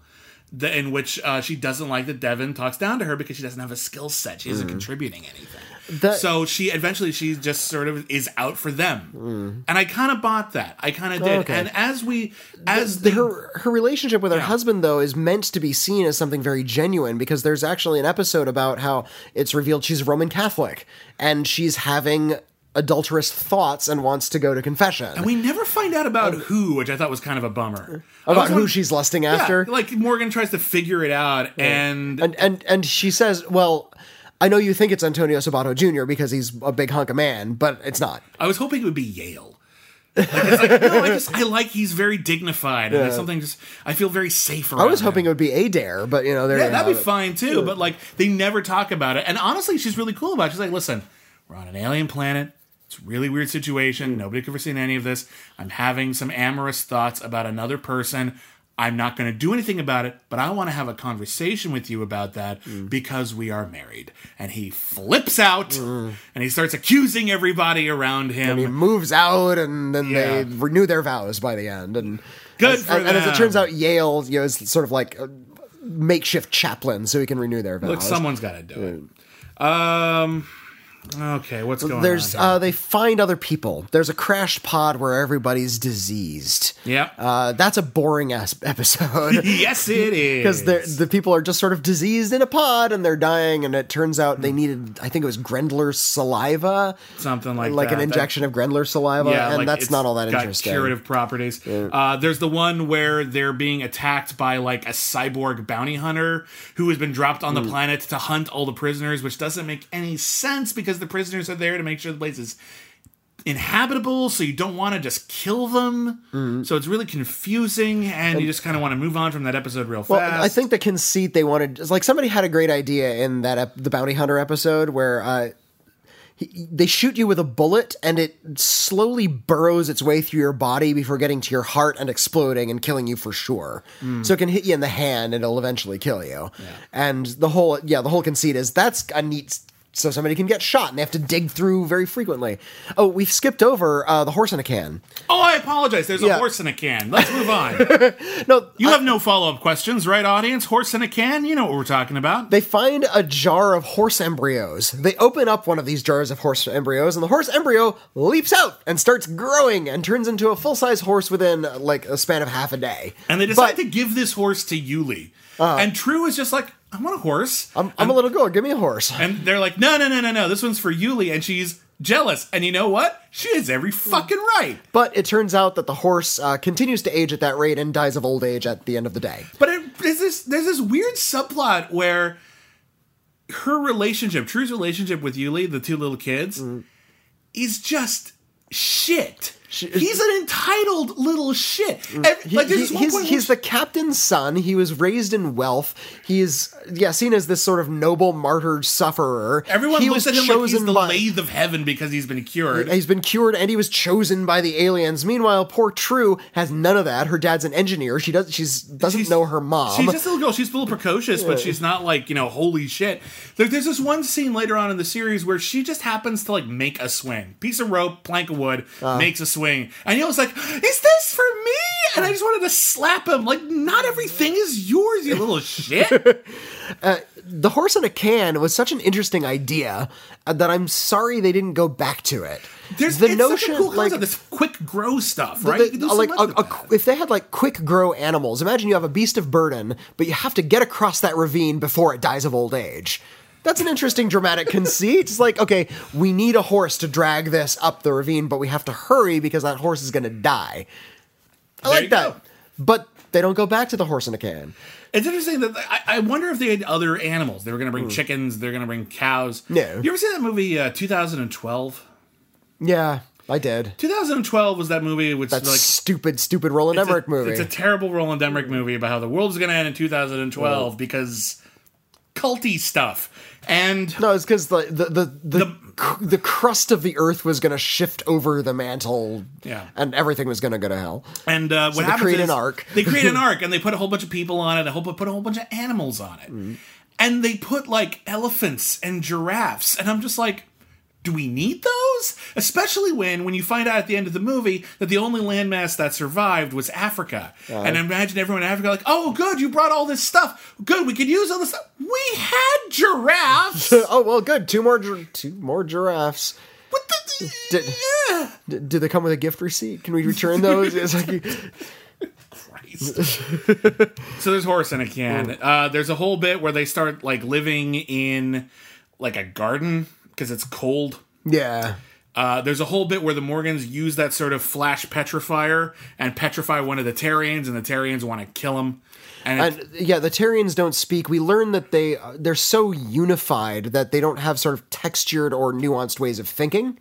Uh, so they don't forgive. And I think this sort of notion of teaching the Terrians their own complexity while also having to apologize for petrifying and killing one of theirs. But of course, they can they unpetrify it, and turns out it's okay. So. Yeah. We learned a couple of things in that episode. One, we learned that the Terrians had tried sort of acclimating a human child to their ways before, but they never did the whole DNA thing. So there's this, it's, there's a wild child. It's a wild, yeah, and I'm surprised that they brought the wild child back uh, more than once. There's Yeah. a wild child episode. They try to, they call her Mary. They try to bring her into the human fold, uh, but she ends up going back to the Terrians. And I think the next episode, Mary's back. There's like she Like, comes up like yeah. one or two times. It's weird. Um, it's also the episode where we find out that what Yale's backstory is. Mm. Yale starts thinking he's going to kill everybody. He's starting to get his memories. Mm. He's remembering this like horrible massacre back when he was a marine, and then it turns out he had actually killed his commanding officer because he had ordered a massacre. Mm. So he was a hero all along, and it ah. really gets everyone out of that sticky little wicket. we don't have a new villain. We don't have an exciting new villain who was a hero the whole time. How cool would that have been? Turns out he's just great. Thanks, Earth Two. Well, uh, Yale, he- he's such a dignified character and played by such a dignified performer that it would be difficult to have him be a villain. How cool would it have been if he'd been like Two Face, where he remembered Yeah, this other great, this yeah. other version of himself that was kind and res- and and Mm. Fatherly and like you know just had, was a good person, but was also had the personality of a shithead in there, Mm. like a like a person who doesn't care about human life, and they had to sort of re- reconcile both those elements. It would have Mm. been really cool. It's another thing they just sort of drop. There's like, oh, how cool it would it be, right? If Yale like his programming fa- falters and he's like a he's a killer again. Turns out he was never a killer. Sorry, we bothered you with that old subplot. Didn't end up going anywhere. Our apologies. Uh, there's an episode called Grendlers in the Mist. M Y S T. Oh, shut up. This is the one where they all start having the dream about the sort of mother figure and they have to track down where she is. They see this like sort of recorded image of this woman who has also crash landed on Earth 2. And they have to try to track her down, but they can't communicate with her. They can only receive images from her. Which is an episode of Voyager. It is. There's an exact same episode where there's this person, they're communicating with her, everyone has this close personal connection with this person, and then they find out she was dead all along. The and same thing here. Uh, only the twist this time is we see that her son is still around, and he's sort of like another wild child, just like gone a little crazy. The two worst episodes of this series. The underground criminals episodes. Uh, there's the Underground Criminals episode, and then there's the Spider episode. The one I'm thinking Oh, of. I, I don't know what the, the hell was going was on a in the stupid spider ass episode. fucking episode. yeah. Okay, so but let's we'll start that in a second. The greatest love story never told is Danziger. This this is the stupidest episode. this is yeah. the the top two. okay. Danziger gets injured or sick or something, and he's brought and he's taken in by uh, like a sort of um eh, sort of an Oliver Twist enclave of criminals and little kids who are living underground. Who speak in Dickensian English for some reason? Yeah, no, I'm telling you, they're just doing Yeah. Fagin like it's weird.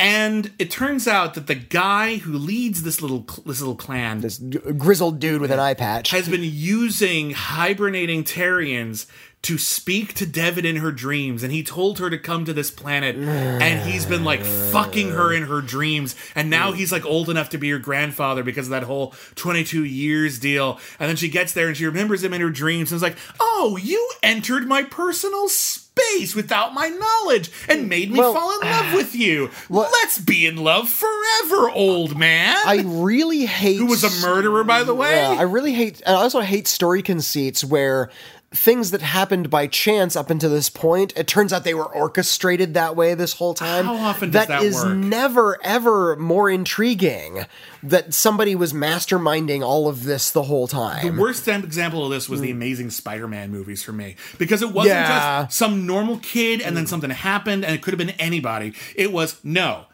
Peter Parker's parents were scientists who experimented on him. This could only ever have happened to him. He is part of he has a fate, he's part of a legacy. Everything revolves around him because he is an important person and that ruined it for me. Well, it's because because- that's not an everyman story anymore. also so much of this rev- of that kind of storytelling revolves around how much we already care about the character as audience members not not how important they are necessarily within the fabric of the universe uh, this happened even with the mm, uh, millennium trilogy it's like it's all about her family it's all about her backstory she was meant to be in this place at this one time um earth 2 we're only like what like 12 episodes in 13 16 episodes in at this About- point Yeah, around there, 15 I think.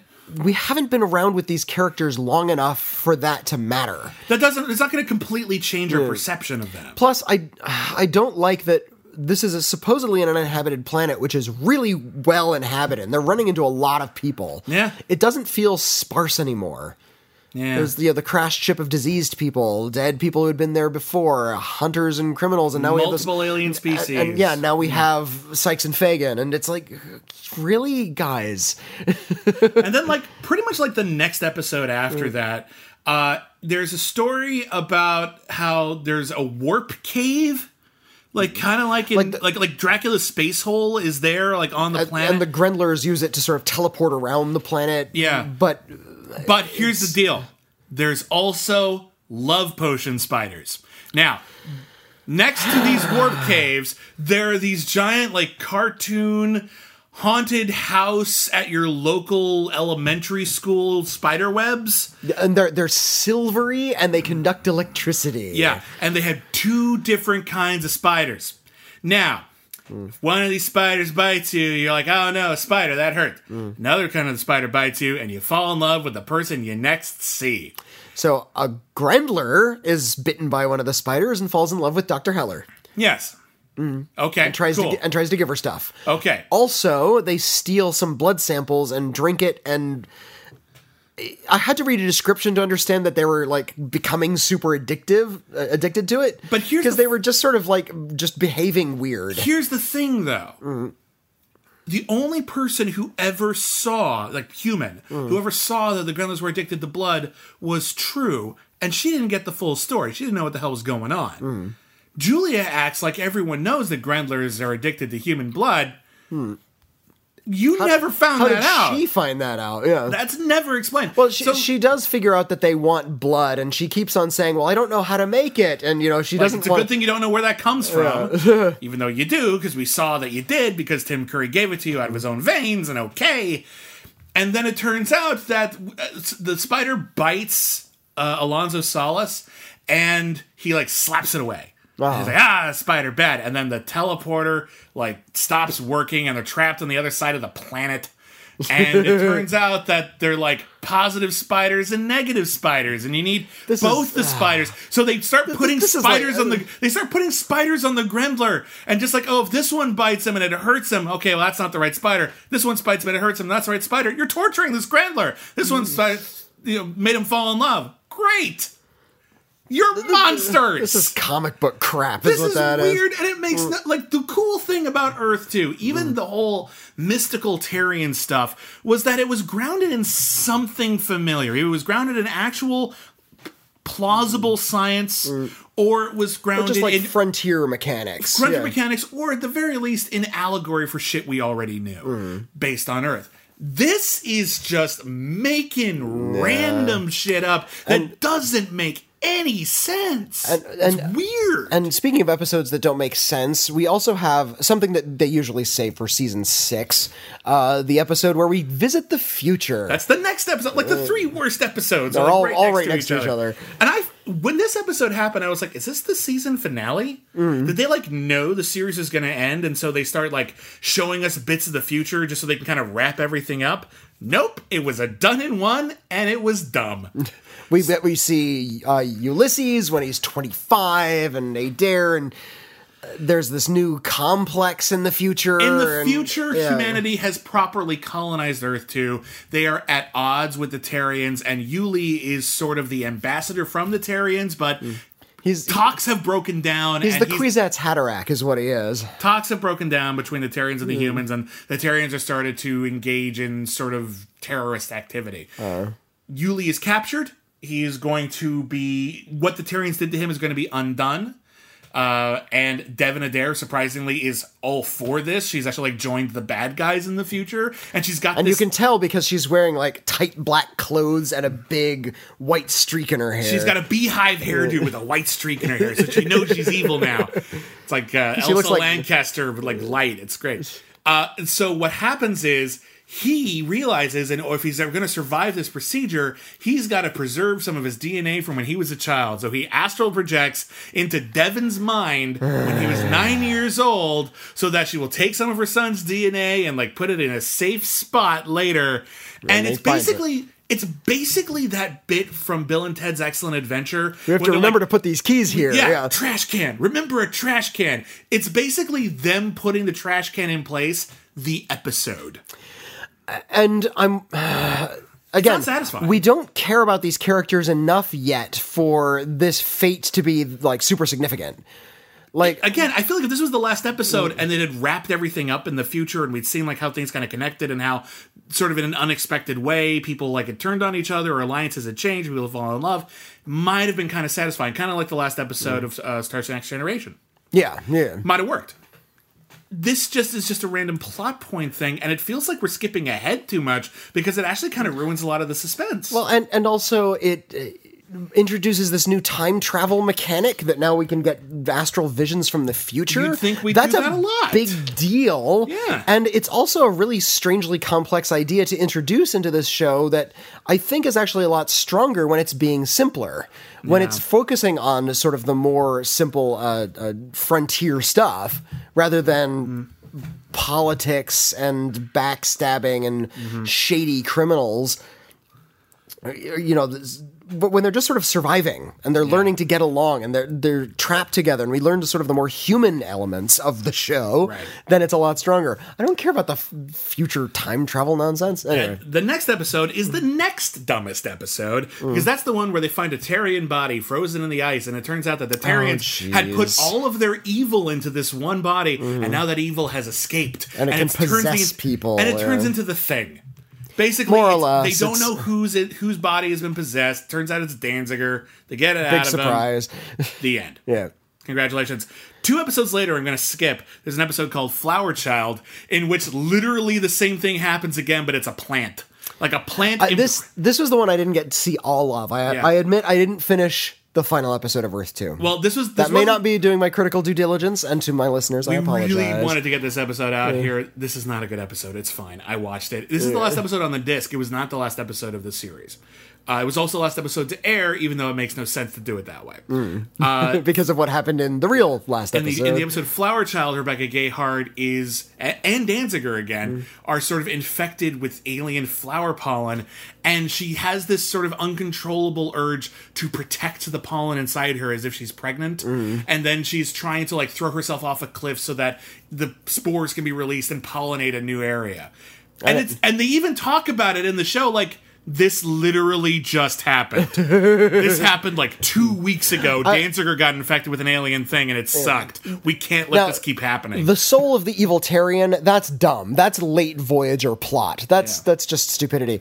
The uh, the flower spores thing is not a bad idea. the flower spores because you know maybe it drives you crazy and that's how it proliferates. no, that's literally what happens. It's like it- that's what it is. that's and that's sort of That's okay. based in actual botany, I suppose. Yeah. uh, ish. It's, and, it's a uh, terrible thing to put at the end of the series, but like, yeah, it's it's okay. That's It's a not- that's a fine premise. yeah. Uh, and uh, then there's two more episodes we need to talk about. Mm. There's the finale, which we'll talk about in a second, and then the most fucked up episode. Which one is this? Survival of the fittest, the cannibalism episode. Oh yeah. Okay, I so like this one. This one's weird. So Danziger, Julia, and I think Alonzo and, And Morgan. and Morgan, they're off. They're trying to find. They, uh, they've scouted ahead because they're looking for more resources. Yeah, they- they know they, that- they found that they know the location of a crate. They don't know what's in it, but they know Yeah. where it is. And- and it's so far away from the main uh, wagon train that they're running out of resources just to get to it. Mm-hmm. yeah, they might actually die of starvation or dehydration.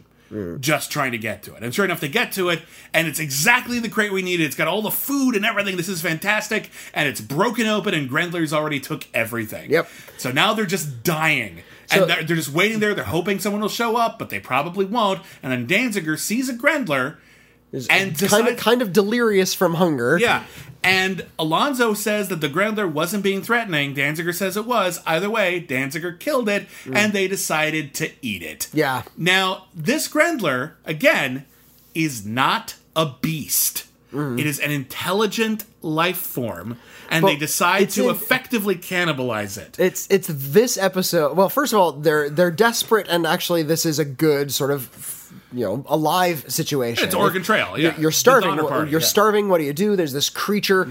Do we consider this creature yeah, your- our equal? Your uh, xenophobia of this creature can lead you to see it as something less than human. Yeah. Uh, it's not been explicitly explained yet just how intelligent Grendlers are, and I like that this episode humanizes them a little bit. Yeah. Because not only do they do this horrible thing and start eating it, they use it as a scarecrow, which is gross. Uh, and we also learn that Grendlers have relationships with other Grendlers. Yeah, there's a Grendler who is actually like horrified Hmm. and loved that other Grendler, Uh. and now they want. We think that the Grendler wants revenge, and we find out that the Grendler just wants them to apologize. Yeah. like which honestly is getting off really fucking light. Well, if and- you ask me, And to be fair, that Cl- Clancy Brown, he's such a good actor that Yeah. I'm convinced that he felt really, really terrible about what he did. Yeah, like that's Uh, the thing. Like, like he's, he- he's defending it like we had to do it to survive, and at the end, he's the one who breaks down crying, apologizing.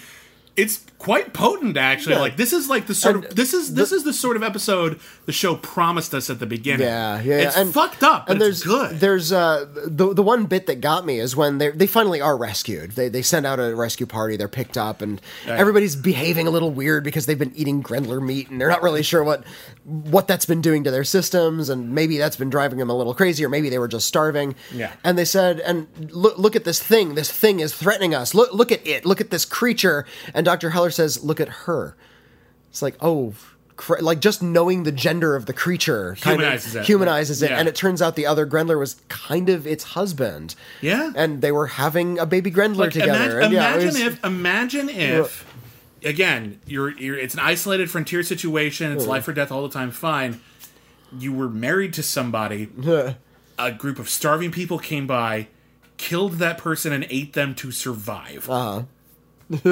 Holy shit And- How is that not like a Sam Peckinpah movie? Like that's that's fucked up. and the the Grendlers like they're and yeah, this is where we kind of learn about how how their what their emotional state is. They're very kind of primitive emotionally. They they have process emotions like very young children. They don't understand what's really going on. So when they see what's going on, this horrific thing, they're not outraged. They just don't understand their own grief. and they also and don't this is understand why you'd do this to us. Yeah, and and so it's about sort of coming to terms with lamentation, and I think that's a really interesting theme to go for. Yeah. Uh, then we have the last episode. the last episode, which is third to last air. Yeah, uh, and the and the third to last on the disc. Again, they put it on the disc in the air order, like the order in which they actually aired on. And for the most part, it's more or less right. But then the last two episodes are just plucked randomly from throughout the because series. it ends on a cliffhanger, and then those cliffhangers are all undone. One, A dead character comes back for one. yeah, it's so weird to watch Wonder. So if you So- get this DVD, make sure you watch.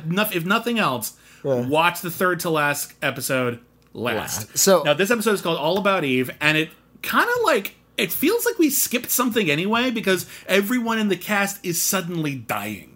They're they're sick of something. Yeah, something is happening and they don't know what. At the start of the episode, a minor character dies. We've had this sort of plucky munitions expert who uh, pro- crops up from time to time. it's kind of cool. She dies. Mm. It's actually kind of cool. It's kind of like it, unlike Lost, which after they introduced like the main cast, kind of like there was always other like castaways, but we never really got a glimpse of any of them. There's only so many people in the group in Earth I think 2. there's 17 of them. it's a pretty small group. Yeah, so like there's you probably could have suddenly plucked one out and added a new character, but like there's four or five who are like consistent day players. Mm. Like the same face over and over and over again. They never really get a whole plot to themselves, but you recognize them. Oh, it's that lady. Yeah. Mm. Oh, it's that guy. You know? Boom. Done. So one of those people dies. And it turns out that all of them had in their heads some sort of it was like tr- it, it was a, medical tracking chip. yeah, like a some kind, bioscanner yeah. or something like that to help them, whatever. And they're starting to degrade, and, it- And those chips are now killing them Yeah. all at the same time. Because I guess they all got the chips at the same time. they run into a pod of uh, people who were uh, apparently actually trying to flee the planet and ended up getting stuck there. Uh, ma- many, many years before. Many, many years yeah. ago, scientists who were like helping study the planet, figure Mm. out everything out, and it turns out that they know who Terry O'Quinn is. Mm. Terry O'Quinn isn't a person. Terry O'Quinn is an artificial intelligence that's in a satellite above Mm. the planet. And that's actually kind of fun because Terry O'Quinn all of a sudden gets to go insane because he's like computer like his computer Mm. the banks com- are starting to fail and he's not as bright as he used to be. He starts the- being loopy and weird. Yeah, the satellite has also been up there for many, many years. Uh, the tracking program called Eve, who's played by Terry O'Quinn and also another actress, kind Yeah. of alternates between those two. yeah. uh, yeah, is beginning to. They, they have to convince it to take the like destroy the chips essentially. basically basically uh, in order to destroy the chips which only eve slash terry Quinn can do they have to agree to fix the artificial intelligence program because it's failing. No one's been like doing any maintenance to it for decades. Uh, and this leads to the best line of dialogue in all of Earth 2 when Yale, the guy who's got like a computer library in his head, mm. plugs into the satellite. And I want a T-shirt of this. this is a good one. and We might mm. have to make a T-shirt out of this. what does Yale say when he plugs into the artificial intelligence? He he leans back in a chair, gets this astonished, awestruck look on his face, staring out into nothingness. Like in 2001, when all the lights are flowing past like mm. that level of consciousness blowing, acting power, like real dignity to this speech. And he says, I see cyberspace. Because cyberspace was really hip at the time. "Yeah, we knew cyberspace was going to still We knew- be around we knew- hundreds of years later." We, well, we just we don't use the term. We have it. We just don't use the term no one anymore. uses It's sort of- cyberspace. It's, it's so we were, ret- we were using it in the early '90s. We had That's gotten- what the Lawnmower Man we was had based gotten around. beyond cyberspace by Lawnmower Man 2. You're right. Beyond That cyberspace. literally, that was the moment when we got beyond cyberspace, I'm gonna and we never talked the- about it again. Slam my head on the table cyberspace now. died Oh, with the. Lawnmower Man 2, Jobe's War. So yeah, th- this notion that you know cyberspace is like this electric dimension uh, is is kind of tapped into in this, and they plug his head into cyberspace. It's like he sees God, and uh, he uses his artificial brain to help uh, help Eve. Well, they help Eve, but then they also shut Eve down. Then They, yeah, they have, Eve, Eve fixes everybody, and then they shut Eve down. the, the chips the chips all they kind of explode so everybody like passes out in pain including like the the two unfrozen people that they managed to Mm-hmm. rescue But everyone's pretty much okay. Mm-hmm. Everything seems like it's going to be fine. Hooray. And then it turns out that everyone else was sick because of the chips in their head. Mm. Devon was just sick. she didn't have a chip in her head Yeah, she actually time. just had a disease, and it might be the planet like rejecting them. That's something that's been toyed with. Mm. The idea that the planet doesn't necessarily want them there, and if that's the case, it'll kill you. Like it wants Uly. Mm. Doesn't necessarily want you, Devon. And so what they do is they realize she's dying, and she'll die real, real quick. So they take that sort of escape pod thing and they just shove her inside, and they put her in cryo freeze and then that's the end of the show. wow Unless then- you watch it on the DVD, in which case she's Yeah. fine the next Then episode. Then the next episode, she just sort of got over it. The dead character's back, and everything's back to normal. It's episode nine all, of a sudden. Also, a lo- Antonio Sabato Jr.'s leg is suddenly injured again. Yeah. like it was injured at the beginning of the series, and it got better. did they do Everybody's everybody's hair is How shorter. hard would it have been to just check the episode mm. order and put them on the DVD that way? It's it's like they found two episodes in a drawer that they forgot they had. oh sort of, shit! Put them on the last Oh disc. shoot! Shoot! Shoot, We've shoot, done shoot, everything uh, but the last disc. Just throw them on there. So lame. Oh, by the way, the DVD box set comes with a bonus episode of Sliders and a bonus episode of Cleopatra 2525. I wish we could cover Cleopatra 2525. I loved Cleopatra 2525. That show was great. So, uh, yeah, we, I think we've g- given a pretty vivid portrait of Earth 2. Where would Earth 2 go over the course of 100 episodes? well, uh, Like, they, how far they do you would think just they get into the colonization? they would just keep on wagon training. They wouldn't, or uh, they would have to do like a season end sort of reveal. It's like, and we finally got to New Pacifica, but it wasn't where we thought it was, and they have to go to the other side of the planet now. Or or it's got another It's- alien race in it. yeah, somebody else has colonized it already. I think or what yeah. you could have done is you hmm. could have said that like one year after they left hmm. for Earth Two, they sent like another team after them, and now there's another group of colonists that is hmm. maybe more militarized.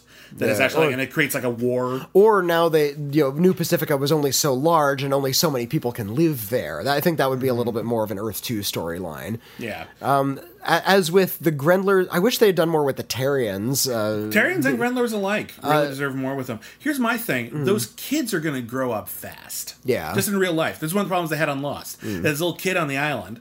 Walt, and the kid hit puberty like a ton of bricks, and all of a sudden, this show, which was supposed to take place over the course of like hundred days, doesn't work. Right. So they had to they set up all this really cool shit they were going to do with this kid, and they had to write him off as fast as they could because he grew up too fast. Yeah. so I'm wondering if maybe they would jump ahead in time, like they I- hinted. Yeah, I really hope that they wouldn't try to pair off the two kids romantically when they started going through adolescence.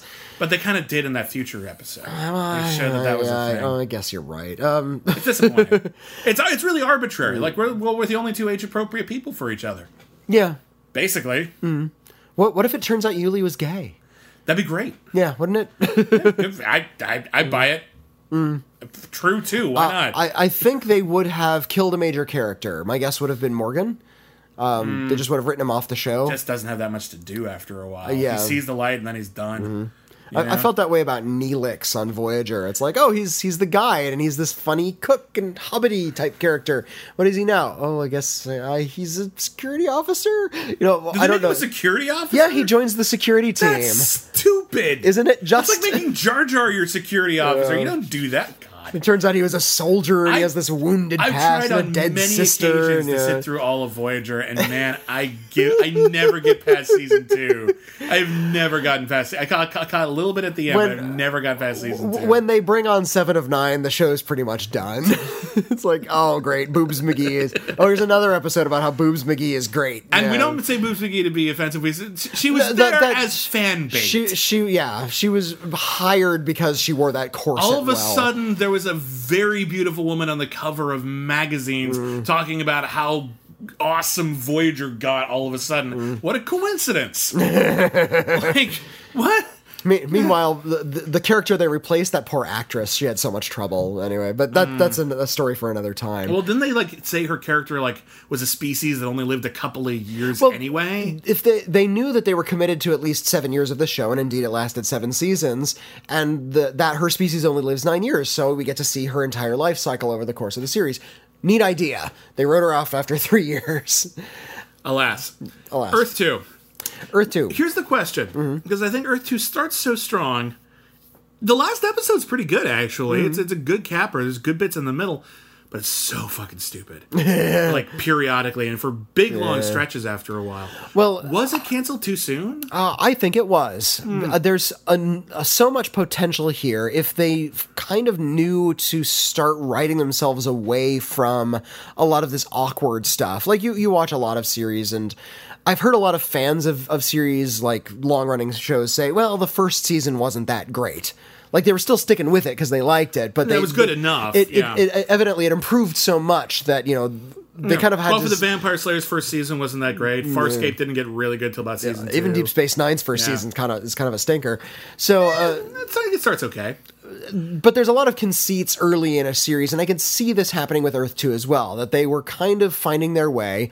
And I think if they were given more time, they would have actually settled into a much solider series because there was so much good stuff along the way, despite the fact that there were some really dumb episodes. I honestly, I'm really conflicted by it, and I've been really waffling back and forth on this hmm. one.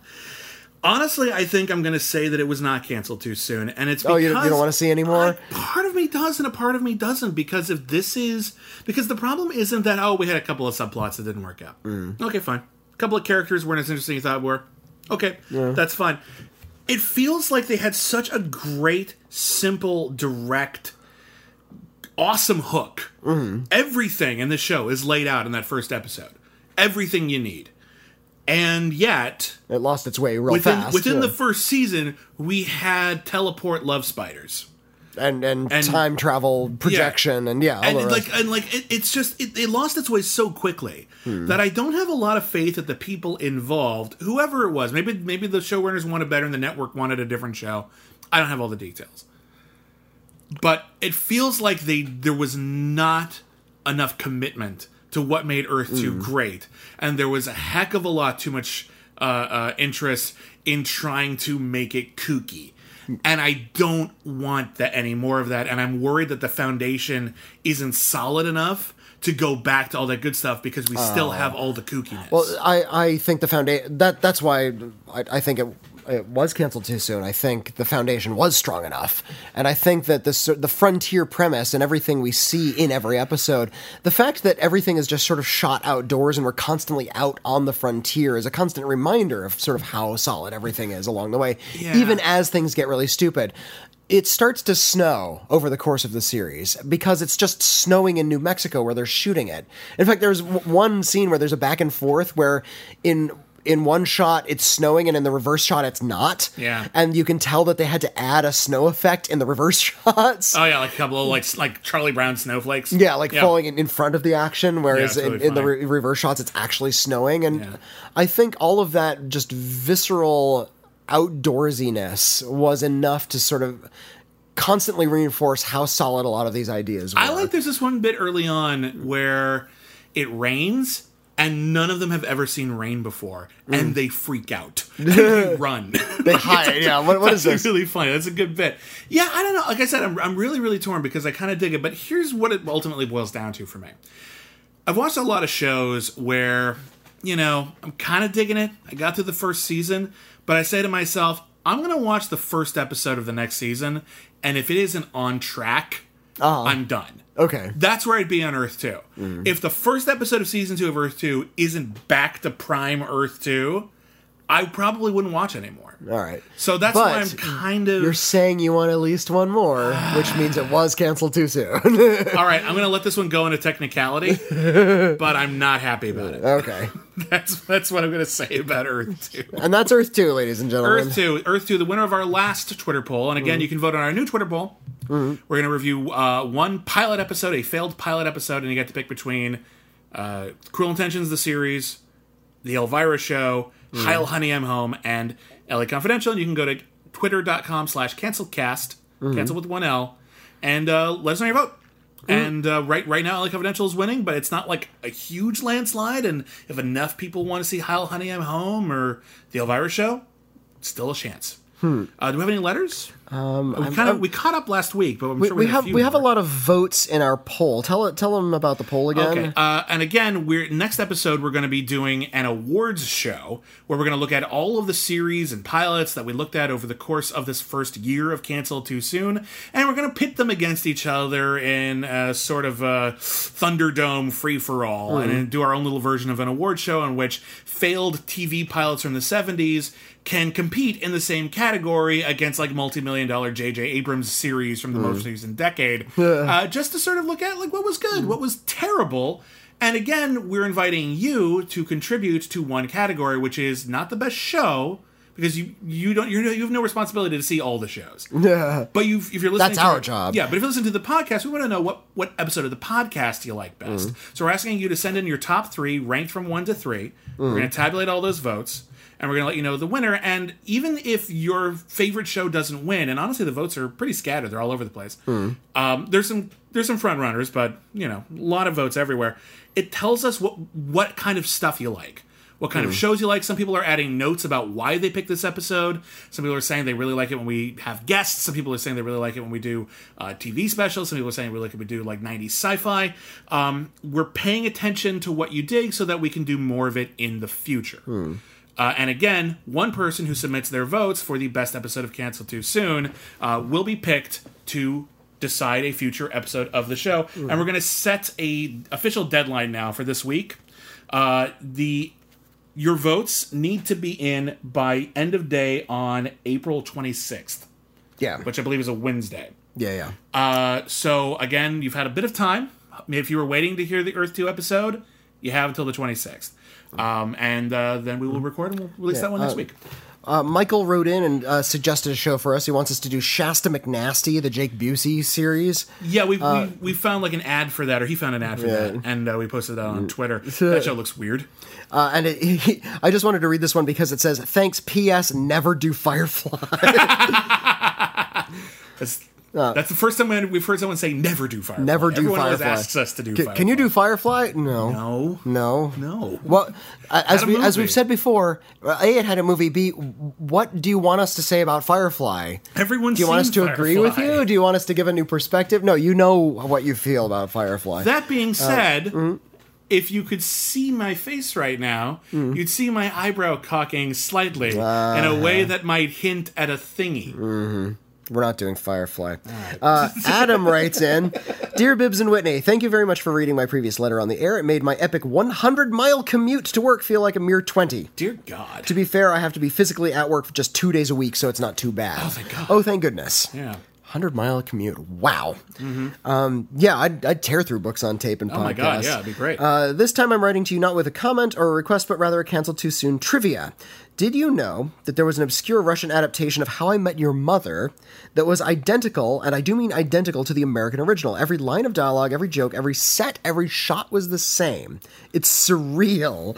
The only differences were that the series took place not in New York, but in Moscow. that makes sense. And Russian Robin, Katya, wasn't from Canada, but from Belarus. And Russian Barney, Yura's brother, wasn't gay and black, but just black. I wonder why. I like that Belarus is Russian Canada. yeah. That's really great. I did not know that.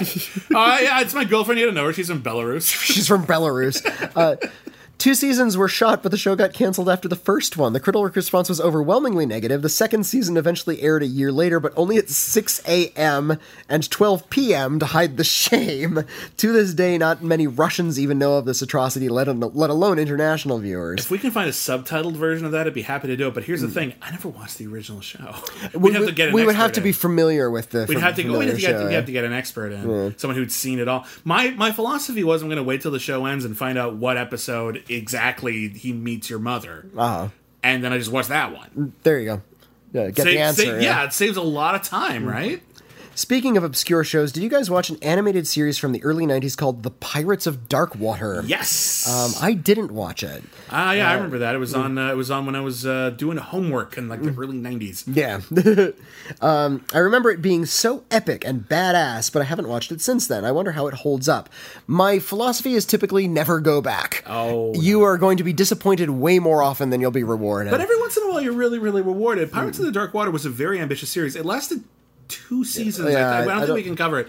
he said, well, he says there's only 21 episodes, but those were divided into two seasons. Exactly. So sadly, it doesn't meet your the, podcast of requirements. the Dark Water was pretty ambitious in that it was an entirely new sort of fantastical storyline about an entire planet overrun with pirates and a kid who's trying to like find little pieces of treasure that come together and form like a, a bauble of magical what's it Mm. and it was a whole ragtag band of champions and it was fun good personality cool imagery Mm. but what was pretty daring about it at the time was that it had a set date you had to collect these treasures and then it was done and. Yeah. that was the plan Yeah. and they couldn't even get that far. Ah. And so it was re- it was never concluded. And every like- once in a while, like I still hear people like, "Are they ever going to finish it?" No. That was like you know, Star Trek, our five year mission. Oh, three years done. If you're lucky, someone can get a reboot going Hmm. someday. Like if you're really lucky, some like huge mega fan who like works for Disney or Fox They'll- or whatever will will bring it back somehow. They'll crowdfund it and it'll be all nostalgia based, etc. I, Uh, I'd he like says- to see it. It'd be cool. Uh, he says, uh, P.S. Congratulations to the Beast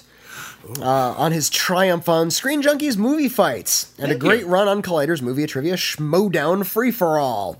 You guys should form Team Cancelled Too Soon, by the way. I bet you would conquer the world of movie trivia. I bet we would too, Hmm. but I'm not start. I'm not joining team stuff yet. I want to, Hmm. but I can only do so much at a time. But thank you, Growl Growl. growl growl to you there. And uh, I look forward to destroying Christian for you. Christian Yes, Harloff. do. Uh, who is my next match in the movie Trivia Schmodown, which you should totally watch. It's a fun show. Like I actually like watch it for fun. Uh, it's a fun little movie trivia thing that combines movie trivia with wrestling, and I play a character in it. I am the Beast, and I go growl growl, and then I get a lot of trivia right. And that's all we have for Okay. uh, for letters. And again, if you want to email us uh, with your uh, suggestions, we don't read all our suggestions because a lot of them are just really short. Please do blank. We always write them down, but we don't necessarily read them. Yeah. Because the answer is always okay, or we'll try, or we don't know where to find it, or that doesn't fit our rules. We could do that all day. uh, but send all those in if you have any uh, questions you want to ask us, want to get to know us better. Happy to do that. Uh, you want to talk about the shows? You remember watching these shows? Do you remember like seeing them at the time or discovering them on your own? What do they mean to you? Mm. Yeah. uh, that'd be awesome too. Do you happen to know anything oh cool about I- them? excuse me. I found another letter. If you want me to read that one, uh, this Um, one comes from Jim. Anyway, just email us Yeah. bmoviespodcast at gmail.com. It's bmoviespodcast, all one word, at gmail.com. It's currently the email address for both podcasts. Uh, Jim writes in and gives us his top ten TV shows. Okay. Uh, gentlemen, if you're reading this after 6 p.m., I assume you are wearing tuxedos. Did you know? After listening to your B Movies podcast, Best Years, Best Films of 2000 lists, I thought I would submit one of my own. To be slightly unconventional, I would present my top favorite TV shows, which would be much. Ble- I would be much obliged if you knifed or canceled or giant wolfmaned my list. Okay, we'll give you Giant Wolfman. Uh, knifed is a, an allusion to linoleum knife, uh, Yeah. uh, friends of ours. Wonderful podcast, Linoleum Knife, with Dave White and Alonso Duralde. So- a lot of people email them with their top 10 films of all time, and they tell them how what percentage knife they are. Are you 100% knife? you are if they like all those movies. so, this we will, this is uh, his canceled too soon list of. Uh, We'll tell you how TV canceled shows. you are. Uh, Scrubs. Daydream sequences abound, kept this hospital comedy in my heart, as well as the occasional gut punch storylines that still bring a tear to my eye. I never watched Scrubs. I watched Scrubs. Here's the funny thing. You know, there's a lot of shows you want to like more than you do. Mm. Scrubs is a show I want to hate more than I do. I should find it insufferable, but every episode I've watched was like really good. So yeah, you're good. Okay, uh, 30 Rock. I've seen a couple episodes of 30 Rock. Mm. Uh, we can all agree that Tina Fey is a treasure. Oh, indeed. Yeah. Uh, however, my MVP for this show was Jane Krakowski. Also great. Fair enough. uh, again, I'm not a huge fan of that one either, but Mm. uh, I, I liked what I saw, and so I'm going to give you the benefit of the doubt on that. Uh, Nip slash Tuck. Uh, straight up off the wall primetime soap shenanigans introduced me to Rona Mitra. Never seen Nip Tuck. I've also never seen Nip Tuck, and give you the benefit of the doubt on that too. Shit. Uh, Justice League. Great storylines and the continuation of my Batman. Kevin Conroy. I love Justice League, especially when it turned into Justice League Unlimited. Mm. Although the pre Justice League Unlimited section has one of my favorite Christmas episodes ever. That's one of the, That's a great. I watch You've, you've every shown year. me that one. I, I watch it every year. My, my favorite favorite my heart. favorite conceit is that Ma Kent wraps her gifts in lead so Superman can't peek. I think that's great. Well, the great, the best bit is when Superman is just like uh, Ma Kent tells that to Martian Manhunter. Mm. Oh yeah, you think Christmas is hard? We had to wrap all of our presents in lead foil so that Clark wouldn't uh, wouldn't see them. And then Clark just like gets really serious for a minute, and Superman just says, "You mean Santa wrapped?" them?" yes, Santa wrapped them. sure, Clark. Yeah. Uh, the Dick Van Dyke Show, the Nick at Night block of the show, and I Love Lucy was a mainstay through my early years. Damn right. Uh, I, lo- Classic, I love. If you haven't watched hundred episodes of I Love Lucy, start now. Yeah. Uh, it's on TV. Just, Oh, yeah. turn, just turn on your TV and start flipping around. You'll find it. Um, Dragon Ball Z. Top 10 shows, all right. Uh, my introduction to anime and still the baseline I use for any action cartoon. If it's your introduction to anime, I'm gonna. I could never get into Dragon Ball Z. There's something just really obtuse about it. For the, me. the mythology is weird and there's a lot of screaming. Well, the pacing is so weird. You can be an entire episode that's just someone charging up to become Super Saiyan, and you're just like, get on with it, can you, Jesus! Can you I'm throw the wait- punch already? Uh, wait a week for this shit. Come on. Uh, Parks and Rec. Uh, great cast that was punctured by a great guest appearances. Megan Mullally, sprinkled in over the course of a few seasons, can definitely be the highlight of a series. I've seen one episode of Parks and Recreation. I liked what I saw. All right, it, it was funny enough. Yeah. Uh, Bob's Burgers. I like Bob's Burgers. Uh, oh, the puns. Not as meta or pop culture referring as The Simpsons. They've taken The Simpsons couch gag and give it a new spin. Megan Mullally strikes again. Uh, I love I like that- what I've seen. I like that there are, are uh, two incredibly strong female characters on that show, but they're both played by men, which is a little odd. It's really weird. I will say this. Obviously, you watch a lot more contemporary sitcoms than I do. Uh, the only contemporary sitcom I watch with any regularity is Brooklyn Nine Nine. Uh, Star Trek Deep Space Nine. Oh, great show! The first Star Trek series to start when I was old enough to sit still for an entire hour. Oh, you are a young parson. And uh, The Leftovers. The first show I've watched after every single episode, I say, What just happened? And I eagerly wait for the next episode. I got tired of the leftovers real fast, Mm. not because it's a bad show, it's actually very well made, but because I realized that the thing that interested me, which is what is going on, Mm. will never get answered. So I, just, I just I gave up on it pretty quick. I'm gonna say uh, uh, only 10% canceled. That's a good thing. Okay, yeah. If you're 100% canceled, it means we don't like any of your shows. Send us your Mm. favorite shows, All right. especially if they're obscure. That'd be great. Test this. Uh, anything else? Are we good? No, uh, I think that's it. Okay, so everybody, thank you again for listening to Cancel Too Soon. Uh, you can subscribe to us on iTunes. We're on Stitcher, a bunch of other services as well. Wherever you find us, if you could leave us a review or at least like a star rating, it really, really, really, really, really, really helps. It's a big deal. It- Yeah, seriously, yeah, it helps us sure. find a bigger audience. It puts us on lists of things and makes it easier for people to discover the show. Uh, tell people you know about the show. That would be really, really great. Um, Mm-hmm. just because uh, we want to share the wealth of our knowledge. We're doing all this weird research and we want it to spread far and wide. We, we, we want something to happen with this stuff. Yeah, we're I don't want it just cluttering up my brain. we're at twitter.com slash canceledcast. I'm at William Bibbiani. I'm at Witney Seibold. you can email us, bmoviespodcast, all one word, at gmail.com. Uh, and uh, keep coming back. Don't forget to uh, do our new Twitter poll. Don't forget to give us your votes for next week's Cancel Too Soon Awards, which do not have an official name yet. We still haven't talked about that, but we'll figure that out in time for next week. And then after the Cancel Too Soon Awards, we got some cool shit. Uh, you'll you'll see. We've You'll got some see. really good stuff lined up uh, for the next year. Like we've got we've we've really thanks to your submissions through Amazon wish list, we have a lot of awesome content that was big enough to warrant a DVD release. But also I've been trying to really go deep and find a bunch of weird stuff that's never been officially released in any capacity Yeah, yeah. that will surprise you, that will shock you, that will disturb you, that will embarrass you. Some of it might even be good Maybe even love you. maybe even love you. Uh, so everybody, we'll see you uh, next week. Happy Earth Two Day once again, and uh, that's a wrap, folks. We'll see you next season.